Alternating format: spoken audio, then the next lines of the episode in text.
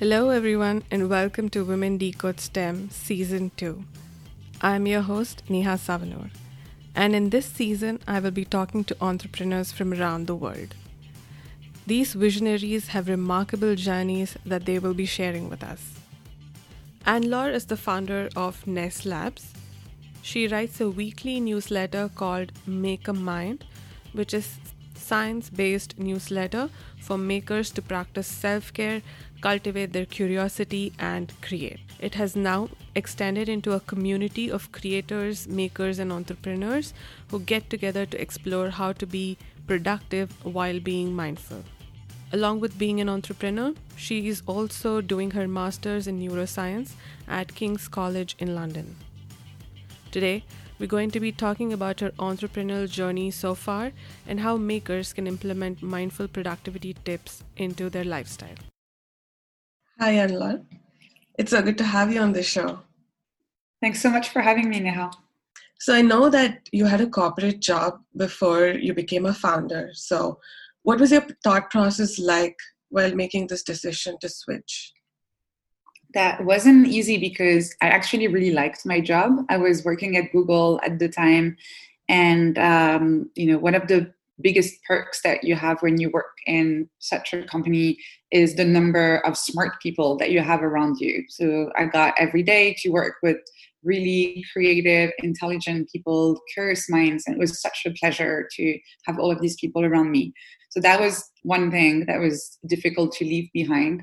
The other one, obviously, uh, is just the stability of a corporate job where you don't necessarily have to worry as much about money and uh, and about lots of different things that a big company takes care of you, like your healthcare, etc. All of that is managed uh, for you when you work in such a big company.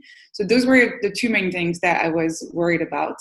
But um, you know I, I really discovered it wasn't easy and it was a whole journey to get there but you can actually rebuild these things for yourself it's not as easy obviously but you can join communities you're a part of or you can surround yourself again with smart and creative people uh, and when it comes to the stability uh, you can also recreate that for yourself if you manage to create a business that has some form of recurring revenue yeah, that makes a lot of sense. So I know it's been a couple of years since you made this decision and you've started working for yourself. So looking back today, do you feel like uh, you made the right decision or would you have done things differently? It's always really hard to tell because I can't really say where I would be if I had decided to stay at Google versus taking the path that I, I took, the entrepreneurial path um, I would, yes, there's lots of things that I would have done differently because this is how you learn. And uh, I think I would have probably given myself permission to follow my intuition a little bit more. I know that many times in my business, I read an article somewhere in TechCrunch saying that you need to do this. This is how startups are being built. And I applied it by the letter. And then it didn't work because obviously my situation was a unique situation. So that's a big thing that I would have loved to learn quicker and that now i know where my situation is unique and my intuition can also be good in terms of making decisions for for my business and um, i think i would have been more proactive as well in terms of seeking help and finding the right people that can support me at the very beginning there's lots of things that i tried to do on my own and i did end up managing to do them but i think it would have been so much quicker so much easier and way less stressful if I had just found the right person to give me a hand uh, for lots of different things. And I could go on and on and on. I made lots of mistakes, and I'm really happy I made them because I don't think I would be where I am today if I didn't learn it by myself. I completely agree with that. Uh, it's so hard to actually ask for help when you're starting and you feel like you can do all of it on your own but uh, yeah i think i'm in that process now that when i feel like yeah i think i should be asking for help i can get to where i want faster and i can learn from someone else's mistake instead of making my own right? Absolutely. Yeah. Um, so you said like i know that Ness Labs is not your first encounter with entrepreneurship right? So what was like your previous experience like? Did that lead you to where you are today? I had several experiences. I had the very first one that didn't go so well because, as I said, I was following these rules without really trying to figure out exactly what was the right approach. And uh, so I, I started a, a, startup, and everyone was telling me, You need a co founder. You absolutely need a co founder. So I found a co founder, and that didn't work out because you don't create a co founder at a thin air. You need trust, you need to have compatible working styles, you have to have the same vision, you have the same you know, amount of passion for the mission of the startup. There's lots of things that you need for two co founders to be compatible, and we weren't. So we broke up, and that was the end of that startup. And I learned so much. Um, it was great. Uh, we, you know, loved the the fact that we could still help lots of users, but we didn't take it to that next level of really building a startup over several years. So that was the first time. And another business that I started uh, was two years ago. I was completely different. That was a magazine, and uh, I was uh, managing something like by at the end of it, it was about 70 writers that were contributing content to it, and uh, and we had an editorial team. We had people helping me manage the sponsorships and the partnerships. That were the, that was the way the magazine was making money, um, and that one I sold um, last year. Um, so and that was great. And i sold it because i really wanted to focus on on my current work at Ness Labs. And i was feeling like that was too much going on doing those two companies at the same time. So that one i i sold. So yeah two completely different stories and journeys with these companies. That's wonderful. So what was your idea behind starting Ness Labs? I kind of stumbled upon it. I didn't have like a big strategy for for Ness Labs, but after uh, I had uh, you know uh, finished like one of my business and I was not working on it anymore, I didn't really know what I wanted to work on. I didn't have a plan, know what my next steps were. So I decided to go back to the drawing board and think about what is something that I've always been curious and passionate about, and that even if money was not uh, part of the picture, I would still love to wake up every morning and work on this. And for me, that was the human mind, the brain. I've always been absolutely fascinated with how it works and how we think, how we feel, where ideas come from, how we make decisions. So I went back to school, to university, to study neuroscience at King's College in London. And I discovered something really interesting called the generation effect, which shows that uh, one of the best ways to better understand and remember any type of complex information is to create your own version of it. So, writing your own version of whatever you're trying to learn. And I started the blog one year ago for exactly that purpose. I would take whatever I was studying at uni and turn it into an article into my own words. And then I started adding more topics that were going further than what I was just studying at university and to my surprise, the the blog and the newsletter grew quite quickly. Uh, I'm like now one year later, it's about 19,000 subscribers to the the newsletter, which is pretty cool. Um, and so that's how Ness Labs was was born uh, out of my curiosity, wanting to learn and wanting to share that journey with other people. And I'm super grateful of the community that is now part of Ness Labs and who I learn from every day. Yeah you have a pretty dedicated following, I should say, uh, me included. um, I first discovered your newsletter, and then now I'm part of your community as well, and I really love it.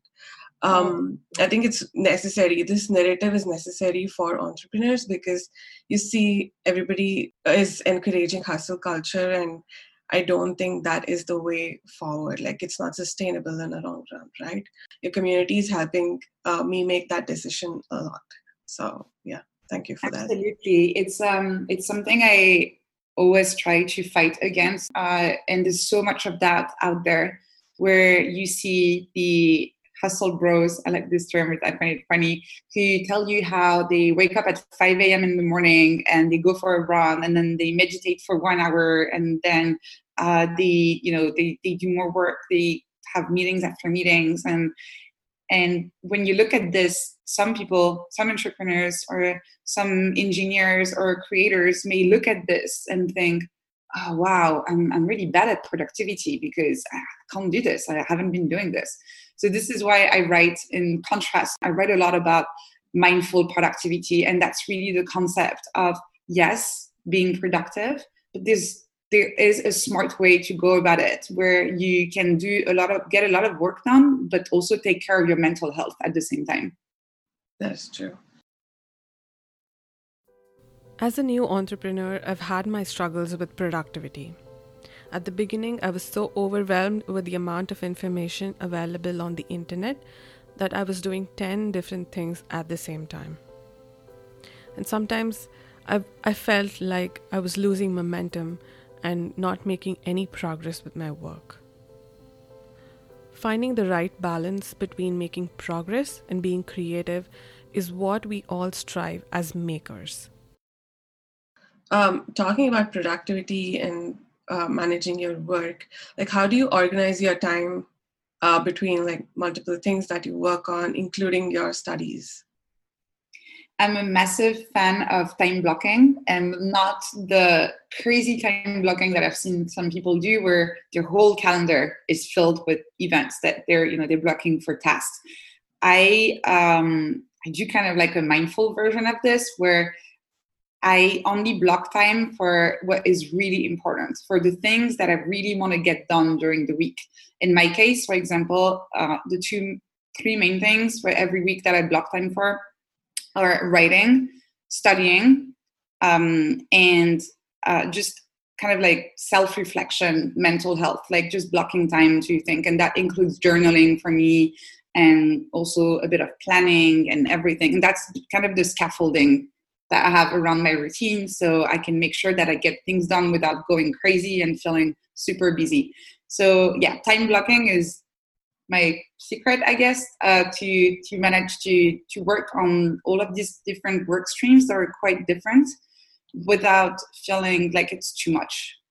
Do you have like a, a habit of writing every single day, or do you have like dedicated times when you sit down and say, okay, this one hour slot, I'm, I'm going to sit and write?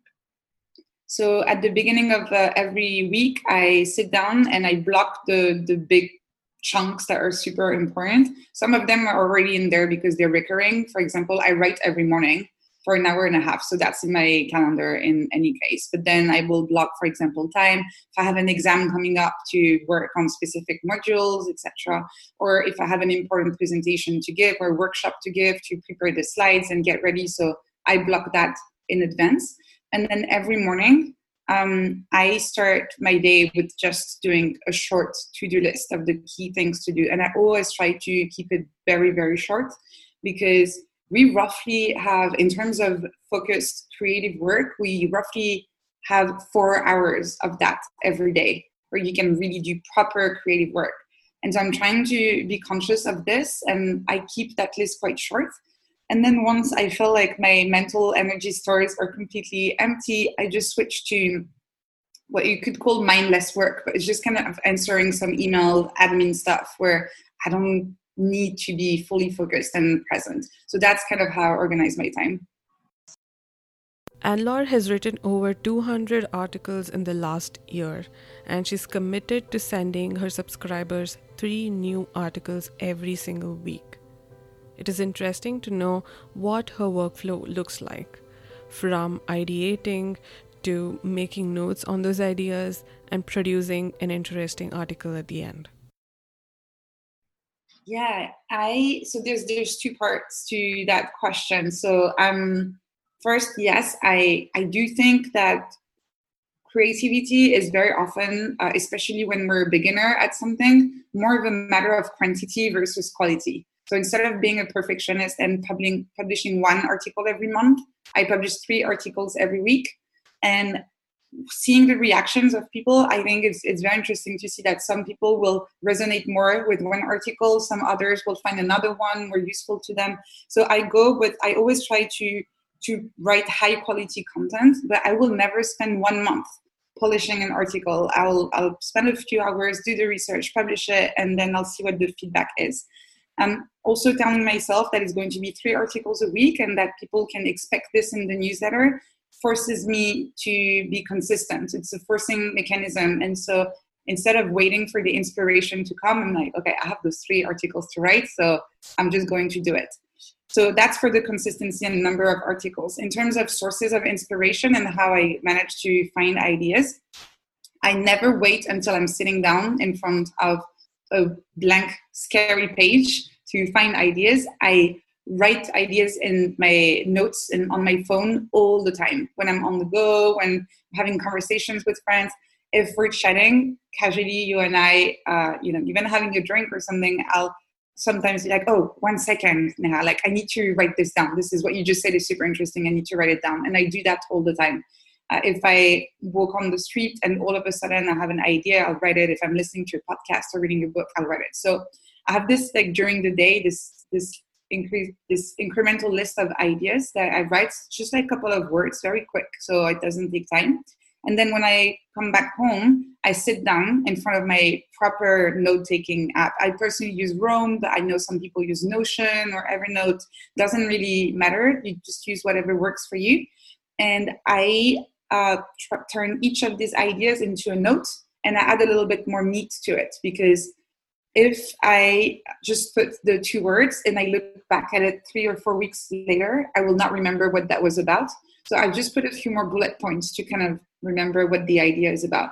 And then I have this, yeah, basically I call it a creativity inbox because I can just open it anytime I want to write and I can pick something interesting from there and turn it into an article. Very often I will take two or three different notes and I will combine them together so it creates an interesting article with three different angles around the same idea, for example. So, yeah, that's my process constantly generating ideas and storing them so I don't forget about them.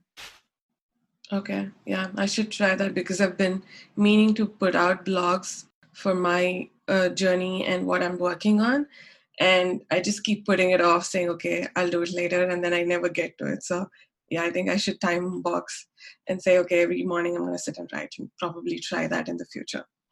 Yeah, and uh, the trick is really to make it as easy as possible for yourself. I think lots of people they get overwhelmed because they try to create a crazy note-taking system with lots of moving parts. Uh, mine is Google Keep on my phone, but you could use Apple Notes or whatever. And then I use Roam, but also you could use whatever for your longer notes. And that's it. Like I think people are overdoing it sometimes, and this is also why it's hard to keep up with it. So make it as simple as you can so it's not hard and it doesn't feel like a hassle to do yeah that is true because i have i think three or four applications that i use to put in all my thoughts and then there's this so scattered that i just forget where i've put the notes so yeah. Uh, this is something that you put out in a recent article good stress and bad stress. So keeping that in mind how would you say you can use the good stress to be productive but not to put too much pressure on yourself to uh, you know produce something? Yeah it's um, something that lots of people think that stress is necessarily a bad thing whereas it's uh, it's just neutral. The word stress literally means your body's reaction to external stressors. And these stressors can be good or bad.